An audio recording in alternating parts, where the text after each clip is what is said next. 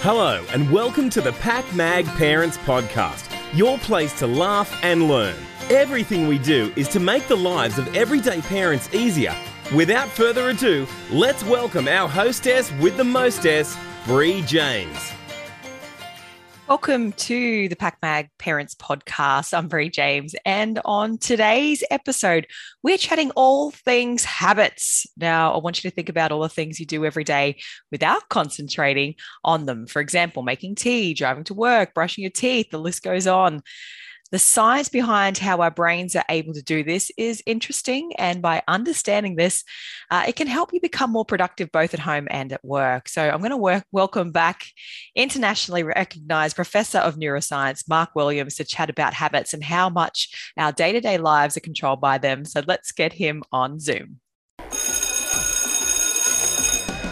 It's time to get to class. So tell me, Mark, what is a habit? Let's start there. Uh, thanks, Bree. So, a habit's actually a settled or regular tendency or practice, especially one that is hard to give up. Um, that's sort of the official definition, but basically, a habit is anything you do automatically that you don't actually think about. Uh, and most of what we actually do during the day are actually habits rather than being things that we consciously think about. So most of what we do during the day, we don't actually think about before we actually do it. Um, you think about something like making the kids lunch in the morning before they go to school. You know, most of that you do just automatically you do it and you chat to your children and so on while you're actually doing it. You're not actually thinking about what you're doing. It's automatic. It's something that you already know. So as soon as you put a knife in your hand, that then triggers you to say butter the bread, which then triggers you to, you know, put something on it, which then triggers you to, to actually close the sandwich and so on. And all those things we do automatically. So we don't think about it. And so they're all really habits. Um, people sort of think about habits as these good habits or bad habits, but basically most of what we do is actually a habit rather than being something we're consciously considering before we do it. Because it's our brain's way of just you know making things really easy right? It's just um yeah so our brains aren't capable of actually thinking about much at the same time. So we're only able to think about one thing at a time. We can't actually multitask although we'll talk about multitasking what we do is task switch. So we switch from one task to another. And that's because our working memory so the the bit of our brain which is involved in our conscious awareness and the decisions we make that is only really, really limited. So it's only it's limited to what we call the magic number seven, which is seven slots plus or minus two, which is why in the olden days, before we had mobile phones, all phone numbers were uh, uh, either five or six digits long because we could only hold that many digits in our working memory and then also dial at the same time because that working memory also needs to be done used to do things. So that's really limited, and that's our conscious. That's what we're, we're aware of. So everything else happens automatically. That's all in our long term memory, and that's stuff that we do automatically. And if you think of driving, that's a great example of it. So when we first learn how to drive, we can't do anything else. And We get really flustered because there's all these things that we have to do, and it's it, it, overwhelms our working memory. So we get, you know, we make mistakes and we hit the brake rather than the accelerator, or we can't hit the clutch, and all those sorts of things after a while, that's transferred to our long term memory and it becomes a habit, it becomes automatic. And then we can start talking to the kids in the back of the car, or we can listen to the radio, or we can, you know, talk on the phone, although you shouldn't, um, and do all those sorts of things while you're actually driving because all of the driving is a habit. Because, and that works really well normally, except for when something bad comes along or something changes. You know, you hit a roadblock or you hit um, a detour, and all of a sudden you've got to think about, oh, where do I go from here? How do I go? And then you've got to concentrate. You've got to go shush to the kids in the back of the seat whatever, because you're actually concentrating for a little while. Because again, you've got to use that working memory. But most of the time when you're driving, you can do it without actually thinking about it. Yeah, and you're turning down the volume to find a park, that sort yes. of thing. yeah. yeah, yeah, and often people will park in a, you know um, in a big car park or, or at a shopping centre, and they'll forget where they actually parked because again, it's automatic, and all that processes are automatic. So you actually haven't thought about where you parked.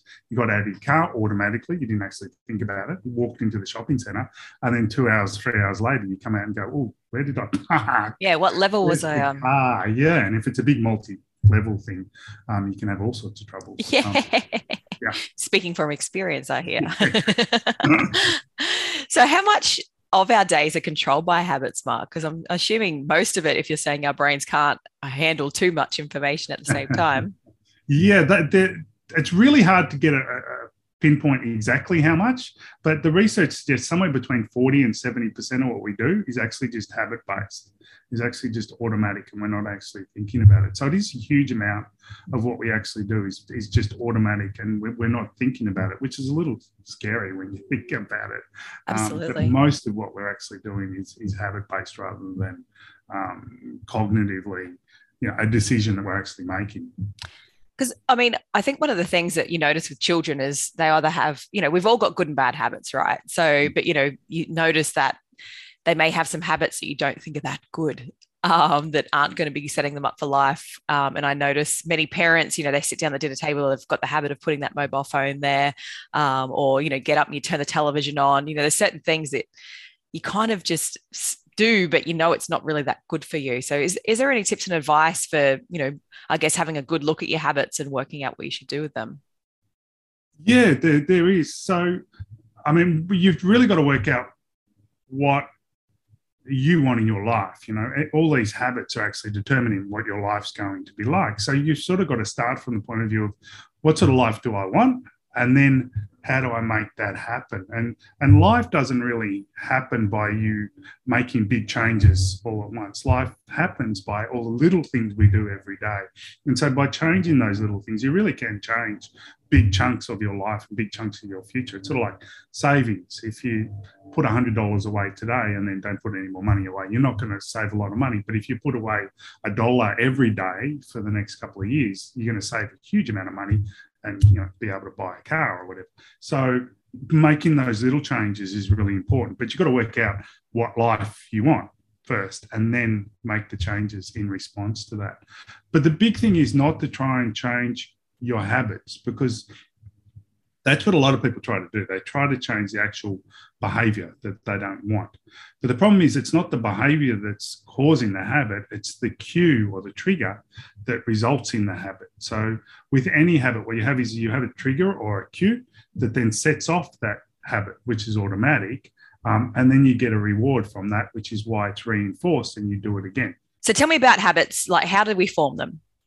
So, with any habit, we have um, first the trigger and then we have the behavior or the thought and then we have the the the reward that happens at the end of that so we, we need to get rid of the cue first or the trigger that happens first rather than focusing on the behavior so most people will focus on the behavior so if they want to stop eating chocolate and they want to start running more often, they'll go, All right, I'm going to stop eating chocolate. I'm going to run uh, regularly. But that's not actually what you need to do. What you need to do is get rid of the cue that's actually causing you to eat the chocolate and whatever that happens to be. Um, so getting rid of that cue. Uh, I, I, was working with a CEO on being more productive, and one of he was having a lot of issues at home um, because he was working long hours and then he was coming home and turning on the TV straight away and sitting down and watching TV and then having a drink and so on. And he, he was therefore not interacting with his family and his wife. And we wanted to get rid of that behavior pretty simple behavior to get rid of. It's really easy behavior to get rid of. What we did with him was we said, okay, you've got to just get rid of the cue. And his cue was when he walked in the door, he saw the remote control to his TV. So he turned on the TV. It was automatic to do that.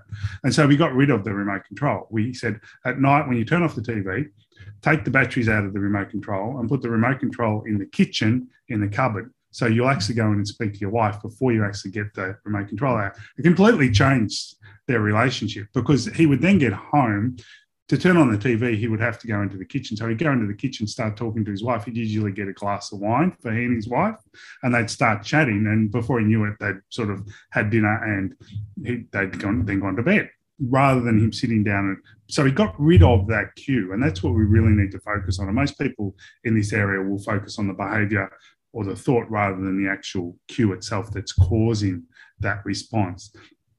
Um, we actually learnt this originally because behavior, um, sorry, we learnt this originally because a habit actually is also, from a neurological point of view, it's also can turn into an addiction. So addictions are really just habits that impact on our lives negatively and we want to get rid of. So they're actually the same neurologically, the same thing.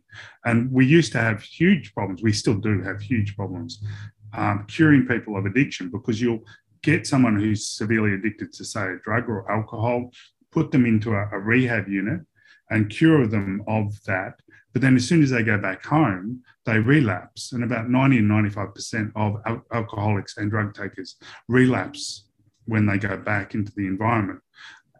When we had the Vietnam War, there's a huge number of the vets who were addicted to drugs when they were actually over doing um, fighting and so on, which was, you know, horrendous time.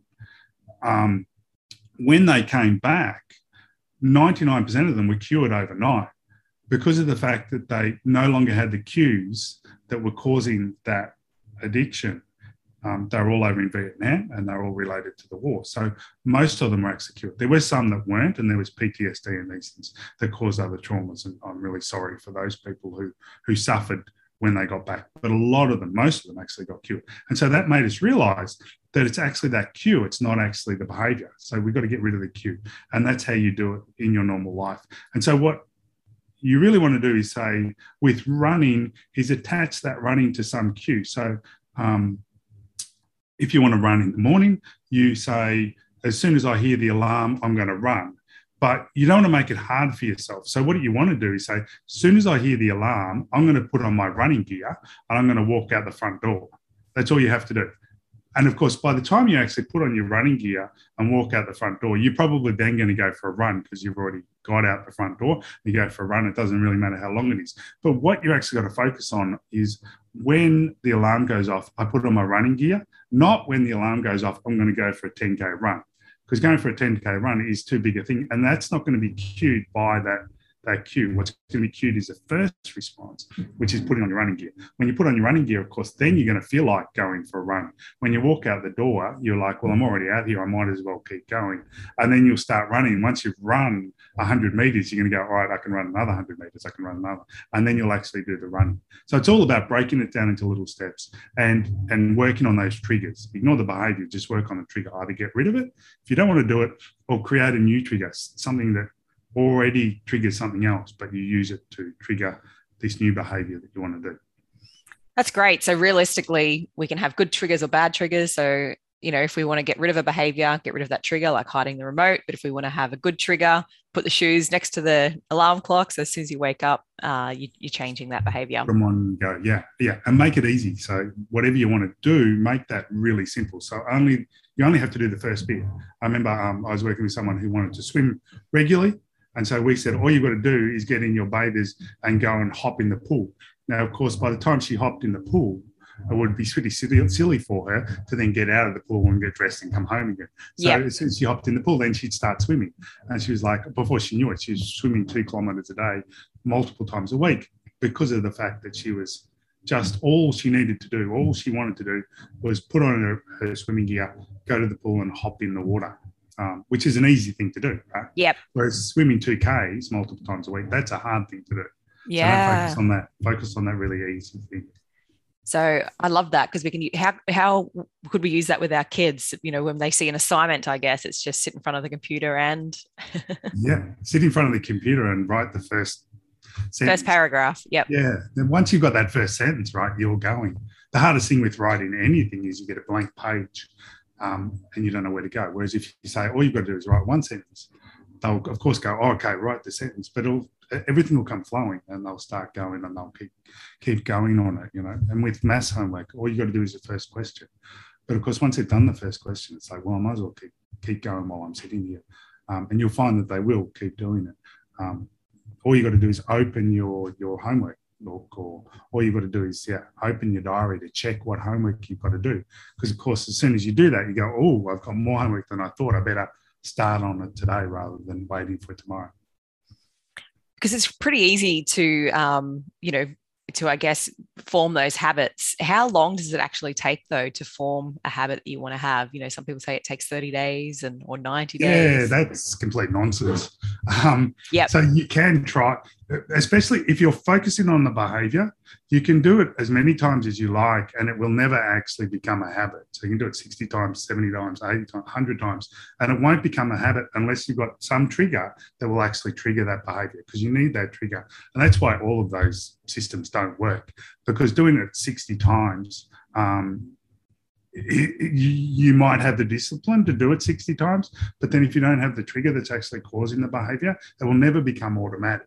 So it's never going to become a behavior. It's always going to be based on your discipline, and all of our disciplines fall off occasionally. So you need to create a trigger that's going to cause that behavior to be automatic rather than be based on some sort of discipline, um, which is why those days or whatever don't work. As soon as you've got the trigger causing the behavior, it's going to work automatically. And that can happen very, very quickly, um, depending on how um, automatic, well, how regular that trigger is. So something like if you do set your alarm every morning, then linking something to your alarm going off is going to be much quicker than, say, um, something that you don't do regularly, and therefore you may forget that to to to trigger it with that you know, that trigger. So you want triggers that you've already got established that happen every day, and then of course that will trigger the behavior.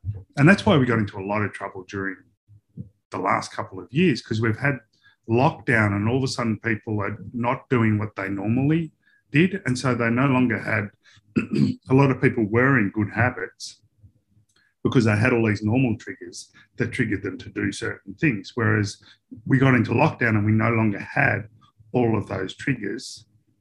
We had a whole bunch of new triggers that we then set up behaviors associated with those new triggers, which weren't so good often. Um, and we've all got into really bad habits all of a sudden.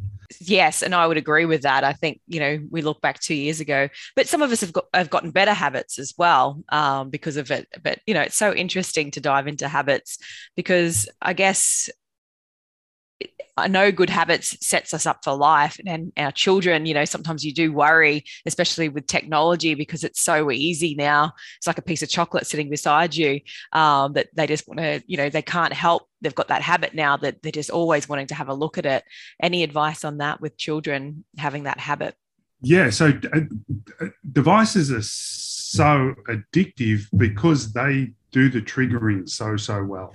and The the rewarding as well Yeah, and the rewarding that goes at the end. But the triggers, the the, the crucial thing that you got to get rid of, and the triggers are notifications. So the triggers are the likes, the triggers the the notification that you get little buzzers and so on that you get, and those that trigger you to then look at your email or trigger you to look at your Facebook or trigger you to look at TikTok.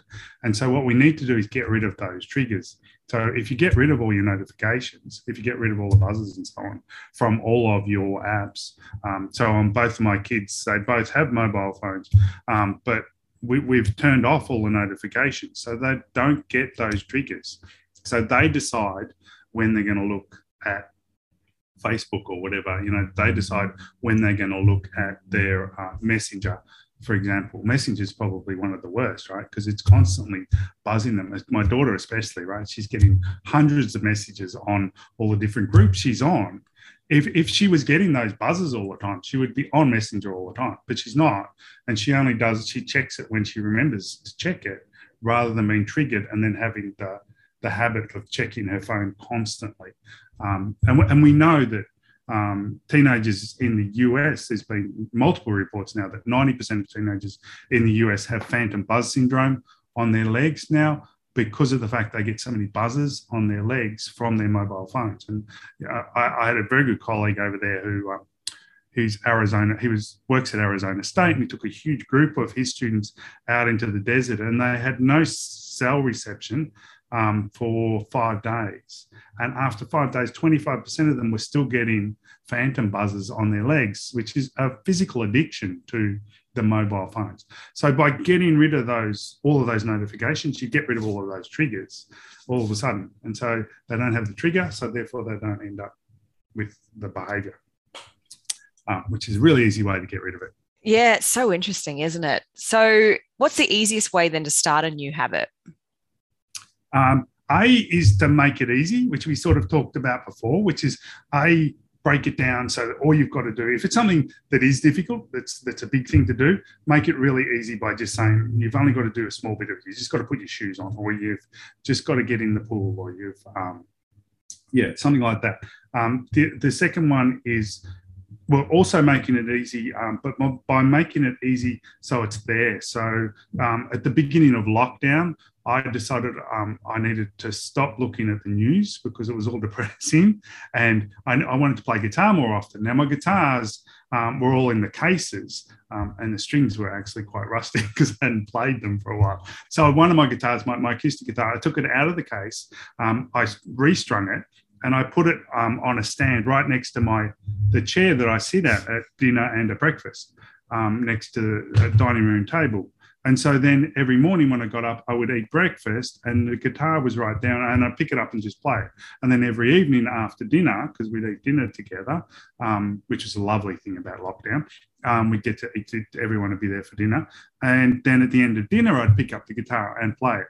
Now my daughter's also playing the guitar because she keeps picking it up and playing it, and I've been teaching her different songs. Um, and I still play it, and I play it much more regularly than I ever have before because it's easy. It's right there. Whereas if it, if it was in my case, no matter what the triggers were that I used to try try to get myself to do it more regularly, I'd then have to go and get it out of the case and tune it and do, do, yeah. So you've got to make it really easy for yourself to actually do whatever the behavior is you want to do as well. And then if you want to get rid of bad behaviors, you've got to make them hard. Um, so, I mean, a great example is chocolate. If you don't, if you want to stop eating chocolate, you just get rid of all the chocolate from your house because it's really hard to eat chocolate. Because if you want to eat chocolate, you've got to drive down to the supermarket and buy chocolate. Um, so, if you get rid of it from your house, you're not going to do those late night binges and things like that because it's just not there. It's just not available. So, we've got to make the bad habits hard. And then we've got to make the good habits, the habits that we want, really easily easy um, and get rid of the triggers if you can get rid of them. You know, things like eating chocolate's hard because the triggers usually I've had a hard day and you can't really get rid of hard days, right? Or the kids have really been bratty today or whatever, right? And so that's really hard to get rid of. So you've got to get rid of the actual thing itself. Um, whereas other triggers you can get rid of um, by just eliminating them out of your environment or yeah, setting up new triggers or using triggers you've already got to set up these new behaviors. I love it. Any part, any any parting words uh, for those listening right now that are wanting to help their family with habits or themselves with habits? I think it's just really important to constantly be reflecting on where you want you to, yourself to go and where you want your family to go, what sort of um, lives you really want to lead, and then decide how you're going to get there. Because it's not it's not something that you can do overnight. It's something that takes a long time and it's something that you've got to work on constantly. And I think it's something we need to reflect on regularly. I think a lot of us just uh, get into bad habits because we're not reflecting on where we want to be in five years' time or where we want to be in 10 years' time.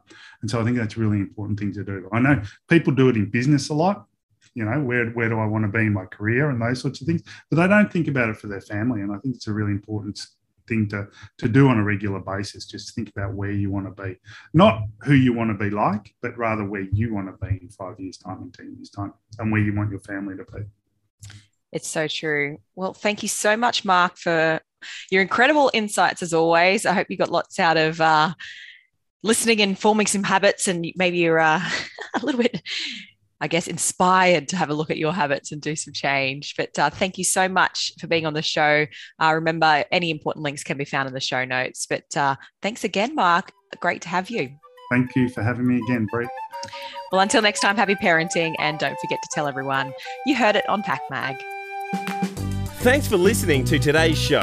If you want to be an expert guest or you've got a weird, wacky, or wonderful product to share, don't be shy. Get in contact with our team at info at pakmag.com.au. This podcast is proudly produced by PakMag. You can listen to more episodes on our website, pakmag.com.au.